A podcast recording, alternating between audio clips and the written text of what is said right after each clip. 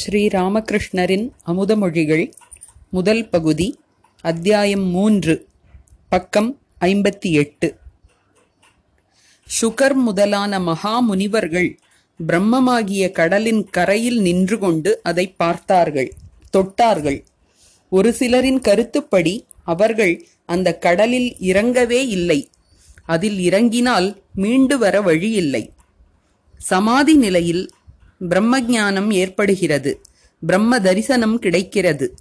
அந்த நிலையில் சிந்தனை முற்றிலுமாக நின்று விடுகிறது மனிதன் மௌனியாகி விடுகிறான். பிரம்மம் என்றால் என்ன என்பதை விளக்கிக் கூறும் ஆற்றல் அவனுக்கு இருப்பதில்லை. உப்பு பொம்மை ஒன்று கடலின் ஆழத்தை அளக்கச் சென்றது. எல்லோரும் சிரித்தனர். கடலின் ஆழம் எவ்வளவு என்று எல்லோருக்கும் சொல்ல அது ஆசைப்பட்டது. அதனால் சொல்ல முடியுமா? இறங்கியதும் கரைந்து விட்டதே. யார் வந்து கடலின் ஆழத்தைச் சொல்வது? ஒரு பக்தர். சமாதியில் பிரம்மஞானத்தை அடைந்த மனிதனால் பேச முடியாதா?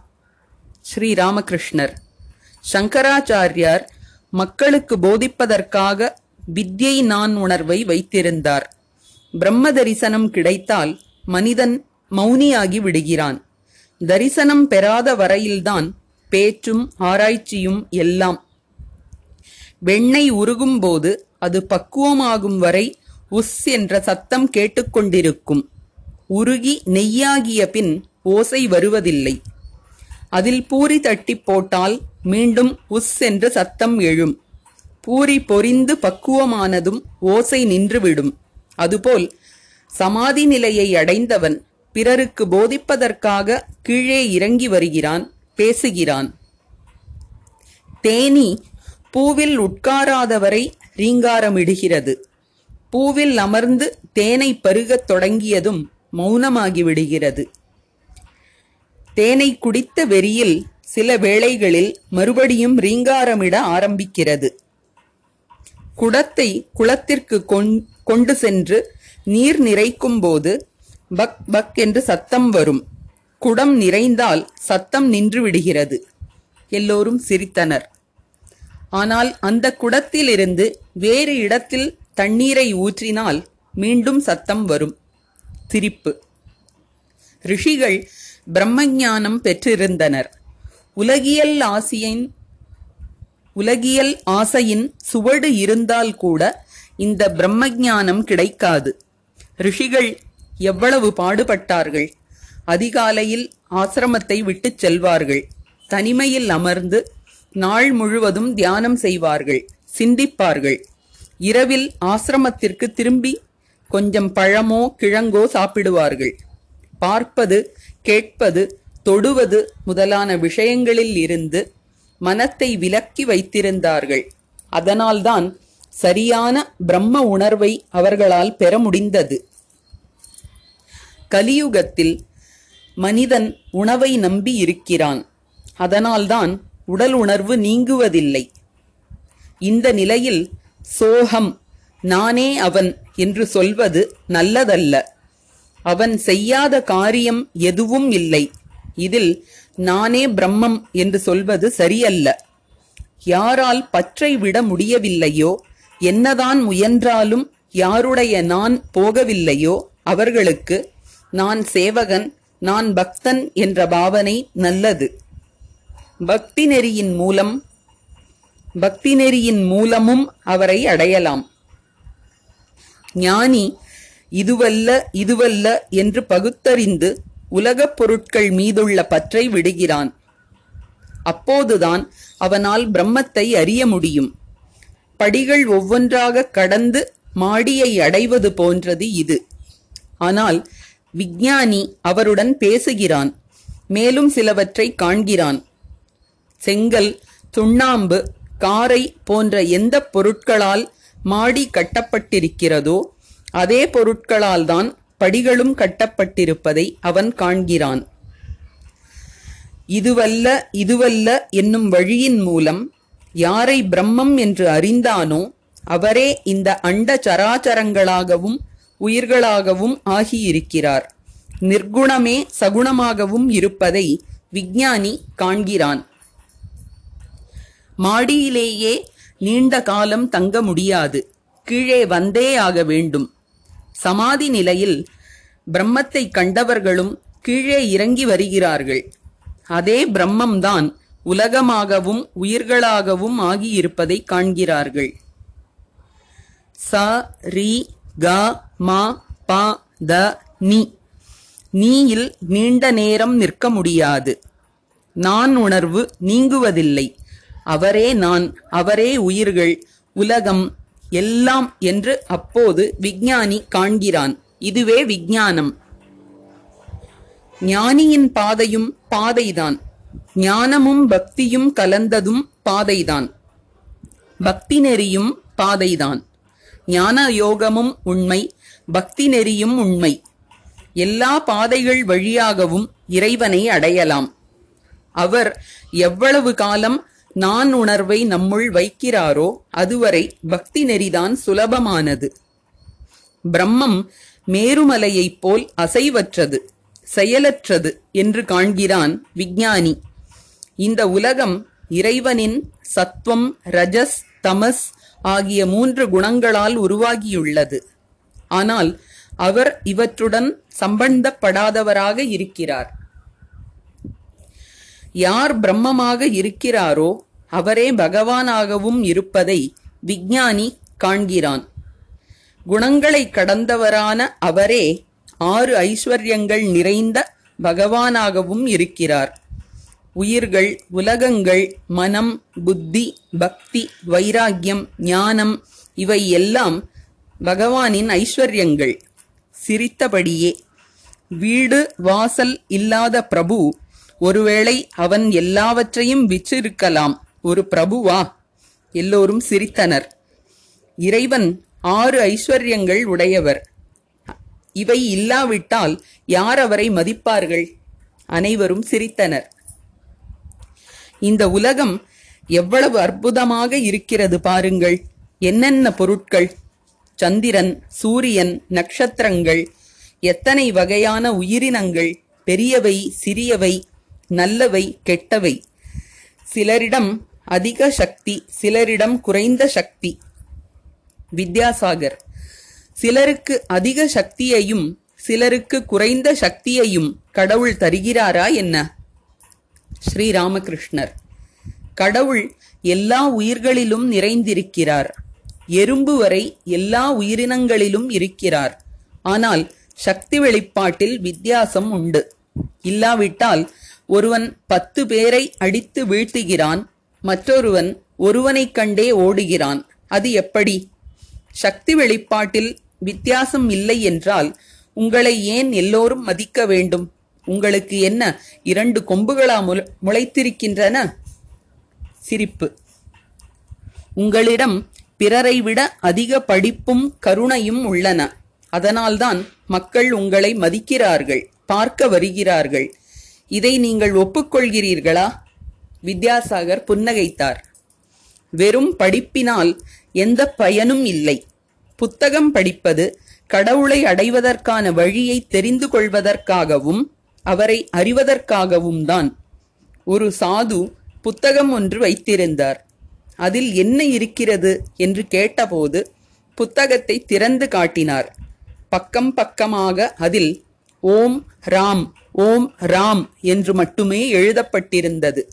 வேறு எதுவும் இல்லை. கீதையின் சாரம் என்ன? பத்து முறை சொன்னால் என்ன வருமோ அதுதான். கீதா கீதா என்று பத்து தடவை சொன்னால் தாகி தாகி அதாவது தியாகி தியாகி என்று வரும். அதுதான் கீதையின் போதனை. ஏ மனிதா எல்லாவற்றையும் தியாகம் செய்துவிட்டு கடவுளை அடைய முயற்சி செய். துறவியானாலும் சரி இல்லறத்தானாக இருந்தாலும் சரி மனத்திலிருந்து எல்லா பற்றுகளையும் உதற வேண்டும். சைத்தன்ய தேவர் தென்னாட்டிற்கு யாத்திரை சென்றிருந்த போது ஒரு நாள் ஒருவன் கீதை படித்துக் கொண்டிருப்பதை கண்டார். சற்று தூரத்தில் மற்றொருவன் கீதையை கேட்டபடி தேம்பி தேம்பி அழுது கொண்டிருந்தான் கண்ணீர் பெருகிக் கொண்டிருந்தது. சைத்தன்யர் அவனது அருகே சென்று இதெல்லாம் உனக்கு புரிகிறதா? என்று கேட்டார். அதற்கு அவன் சுவாமி இந்த ஸ்லோகம் அது இது என்பதெல்லாம் எனக்கு சுத்தமாக புரியவில்லை என்றான். பின் ஏன் அழுகிறாய்? என்று கேட்டார் சைத்தன்யர். அதற்கு அவன் அர்ஜுனனின் தேர் தெரிகிறது. அதன் முன்னால் ஸ்ரீ கிருஷ்ணரும் அர்ஜுனனும் பேசிக் கொண்டிருக்கிறார்கள் அதைக் கண்டு அழுகிறேன் என்று கூறினான். விஞ்ஞானி ஏன் பக்தி நெறியை பின்பற்றுகிறான்? இதற்கு விடை நான் உணர்வு போகாததால் என்பதுதான். சமாதி நிலையில் அது போய்விடும் என்பது உண்மை. ஆனால் மறுபடியும் வந்துவிடுகிறது. சாதாரண மக்களுக்கோ நான் என்பது போவதே இல்லை. அரசமரத்தை வெட்டி எறியுங்கள். மறுநாளே அது முளைவிட்டிருக்கும். ஞானம் பெற்ற பிறகு கூட இந்த நான் எங்கிருந்தோ வந்து தொலைக்கிறது. கனவில் புலியைக் கண்டான். பிறகு விழித்தான். விழித்த பின்னும் இதயம் படபடவென்று அடித்துக் கொண்டிருக்கிறது. இந்த நான் காரணமாகத்தான் எத்தனை துயரங்கள். மாடு ஹம்பா ஹம்பா நான் என்று கத்துகிறது. அதனால்தானே அத்தனை துன்பங்களுக்கு உள்ளாகிறது. ஏரில் பூட்டப்படுகிறது. மழையிலும் வெயிலிலும் வேலை செய்கிறது. கிழடானதும் கசாப்பு கடைக்கு அனுப்பப்படுகிறது. அதன் தோலில் இருந்து செருப்புகள் செய்யப்படுகின்றன. மேளங்கள் செய்யப்படுகின்றன. அப்போது அடி அடி என்று அடி வாங்குகிறது. சிரிப்பு. இதிலாவது அதன் துன்பங்கள் ஓய்ந்தனவா? என்றால் இல்லை. அதன் நரம்பிலிருந்து நாண் செய்யப்படுகிறது. அந்த நாணிலிருந்து பஞ்சடிக்கின்ற வில் தயாராகிறது. பஞ்சடிக்கும் போது நான் என்று சத்தம் எழுவதில்லை. துஹு துஹு நீ நீ என்றே சத்தம் வருகிறது. நீ நீ என்று சொல்கின்ற நிலைக்கு வந்த பிறகுதான் விடுதலை. ஹே பிரபு நான் அடிமை நீ எஜமான். நான் பிள்ளை நீ அன்னை. ஒரு சமயம் ராமர் அனுமனிடம் நீ என்னை எப்படி கருதுகிறாய்? என்று கேட்டார். அதற்கு அனுமன் பிரபோ நான் உணர்வு இருக்கும்போது நீ பூரணன் நான் அம்சம். நீ எஜமான் நான் சேவகன் என்று காண்கிறேன். உண்மை ஞானம் வரும்போது நீயே நான் நானே நீ என்று காண்கிறேன் என்று கூறினார். எஜமான் சேவகன் பாவனையே நல்லது. இந்த நான் என்பது போவதாக இல்லை.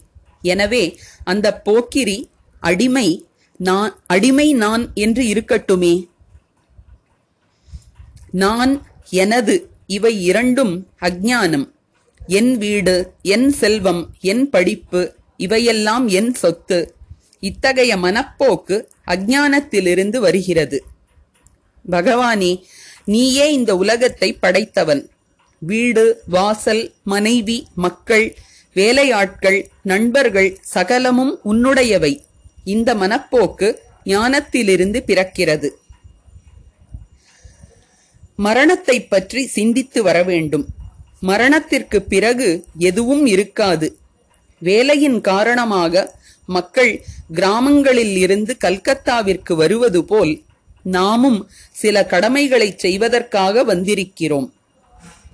பணக்காரனுக்கு தோட்டம் உள்ளது யாராவது அதை பார்க்க வந்தால் தோட்டக்காரன் அவர்களிடம் இது எங்கள் தோட்டம் இது எங்கள் குளம் என்றெல்லாம் சொல்கிறான். ஏதோ தவறுக்காக அந்த தோட்டக்காரன் வேலையில் இருந்து நீக்கப்பட நேர்ந்தால் ஒரு தகர டப்பாவை கூட எடுத்துச் செல்ல முடியாது. காவலாளியின் துணையுடன் ரகசியமாக எடுத்துச் செல்ல வேண்டியிருக்கிறது. அனைவரும் சிரித்தல்.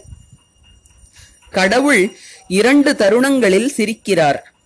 நோயாளியின் தாயிடம் வைத்தியன் அம்மா பயம் எதற்கு? நான் உங்கள் மகனை குணப்படுத்தி விடுகிறேன் என்று கூறும்போது கடவுள் சிரிக்கிறார். எப்படி? என்ன இது?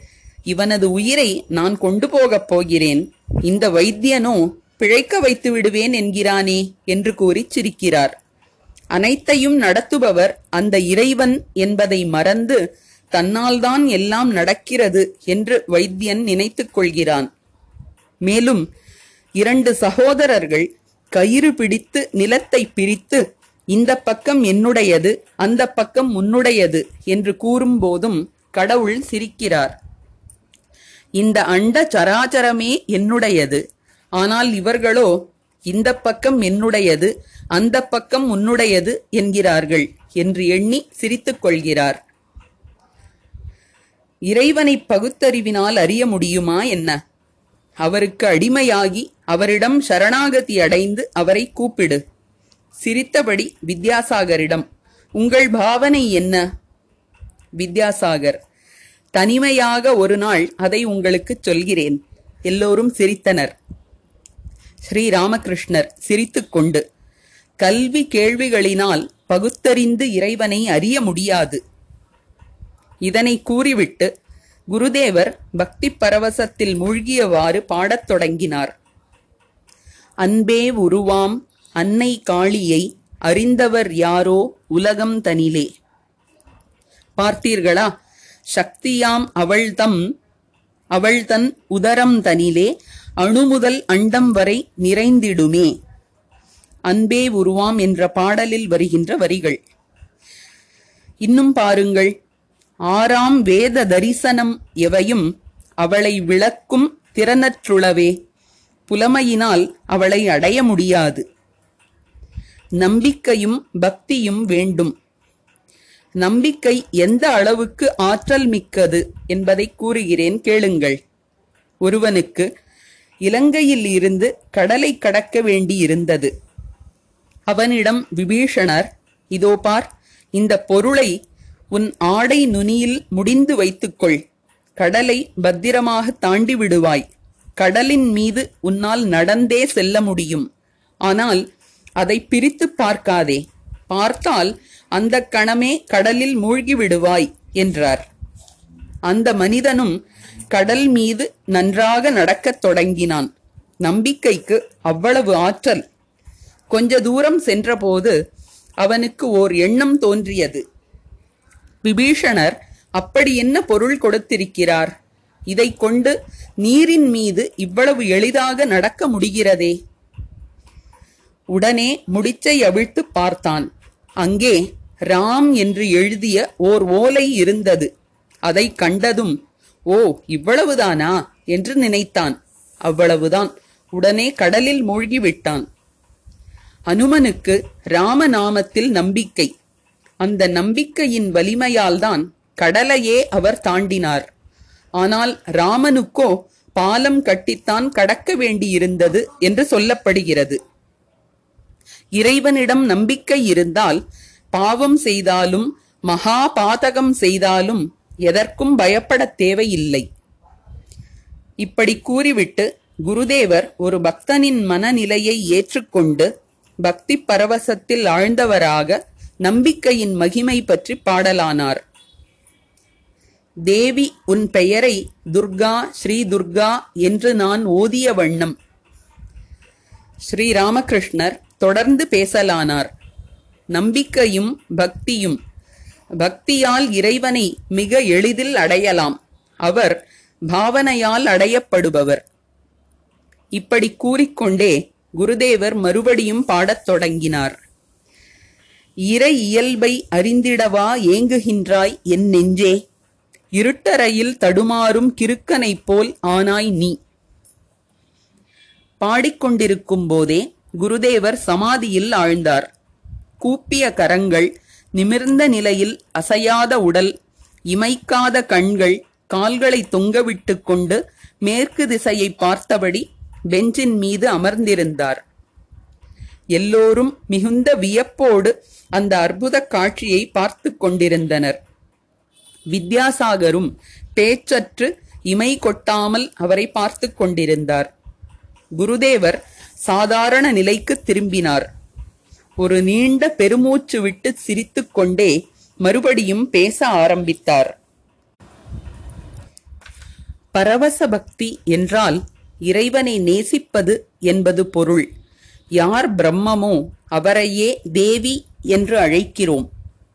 ராம்பிரசாதர் மனத்திடம் சொல்கிறார் சூச்சகங்கள் கொண்டே அவனை நீ யாரென்றுணர்ந்திடுவாய்? வேதத்தில் யார் பிரம்மம் என்று கூறப்படுகிறாரோ அவரையே தாம் தேவி என்று அழைப்பதை புரிந்து கொள்ளுமாறு கூறுகிறார். நிர்குணமானவரே சகுணமாகவும் உள்ளார். யார் பிரம்மமோ அவரே சக்தி. செயலற்றதாக தோன்றும்போது அவரை பிரம்மம் என்கிறோம். படைத்து காத்து அழிக்கும் செயல்களை புரிவதாக தோன்றும்போது ஆத்யா சக்தி என்கிறோம் காளி என்கிறோம். நெருப்பும் அதன் சூடும் போல் பிரம்மமும் சக்தியும் வேறல்ல. நெருப்பு என்றவுடன் சூட்டை புரிந்து கொள்கிறோம் சூடு என்றால் நெடு நெருப்பை நினைத்துக் கொள்கிறோம் ஒன்றை ஒப்புக்கொண்டால் மற்றொன்றையும் ஒப்புக்கொண்டதாகி விடுகிறது. பிரம்மத்தையே அன்னை என்று அழைக்கிறோம். அன்னை ஆழ்ந்த அன்பிற்கு உகந்தவள் அல்லவா? இறைவனை நேசிக்க முடியுமானால் அவரை அடைய முடியும்.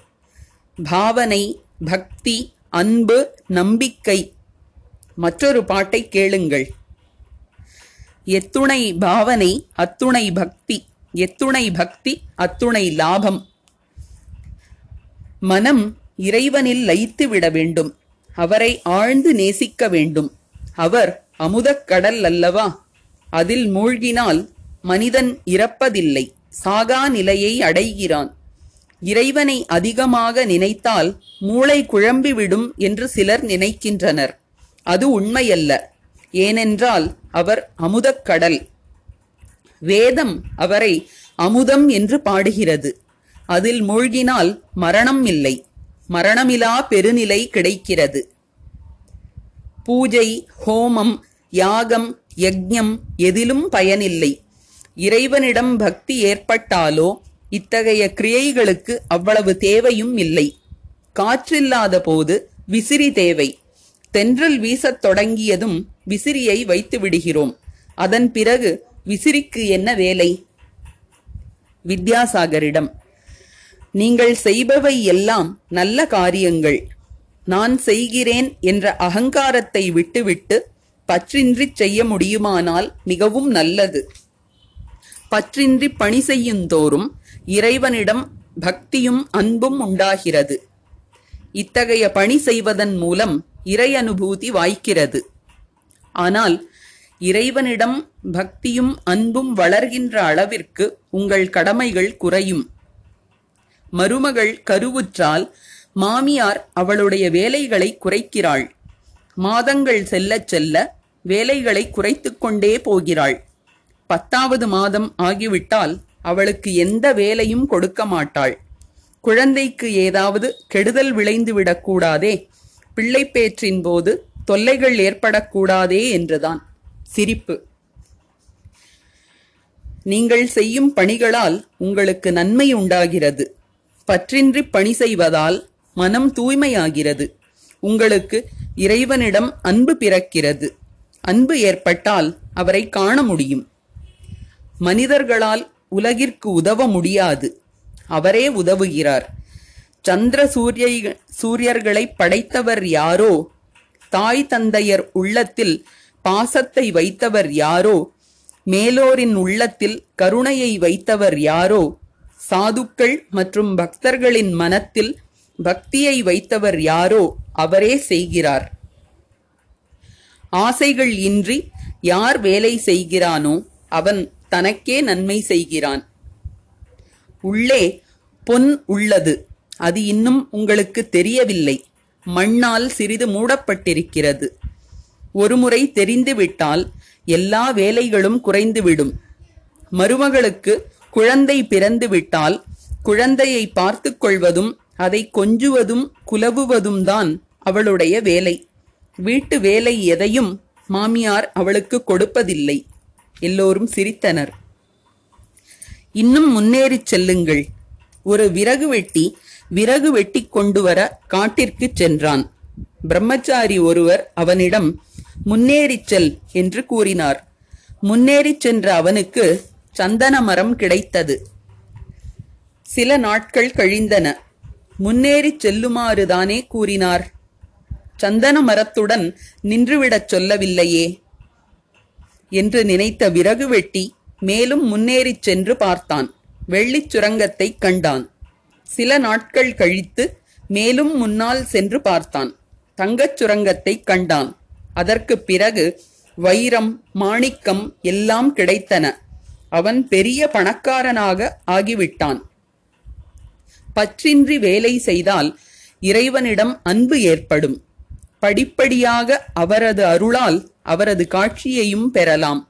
இறைவனை காண முடியும். அவருடன் பேச முடியும். நான் இப்போது எப்படி உங்களுடன் பேசிக் கொண்டிருக்கிறேனோ அதுபோல் அவருடன் பேச முடியும். திகைப்புடன் அனைவரும் மௌனமாக இருந்தனர். எந்த பேச்சுமின்றி ஆடாமல் அசையாமல் அனைவரும் இந்த அமுதமொழிகளை கேட்டுக்கொண்டிருந்தனர். கலைமகளே குருதேவரின் நாவில் தோன்றி வித்யாசாகரை முன்வைத்து உலக மக்களின் நன்மைக்காக பேசிக் கொண்டிருப்பது போல் தோன்றியது.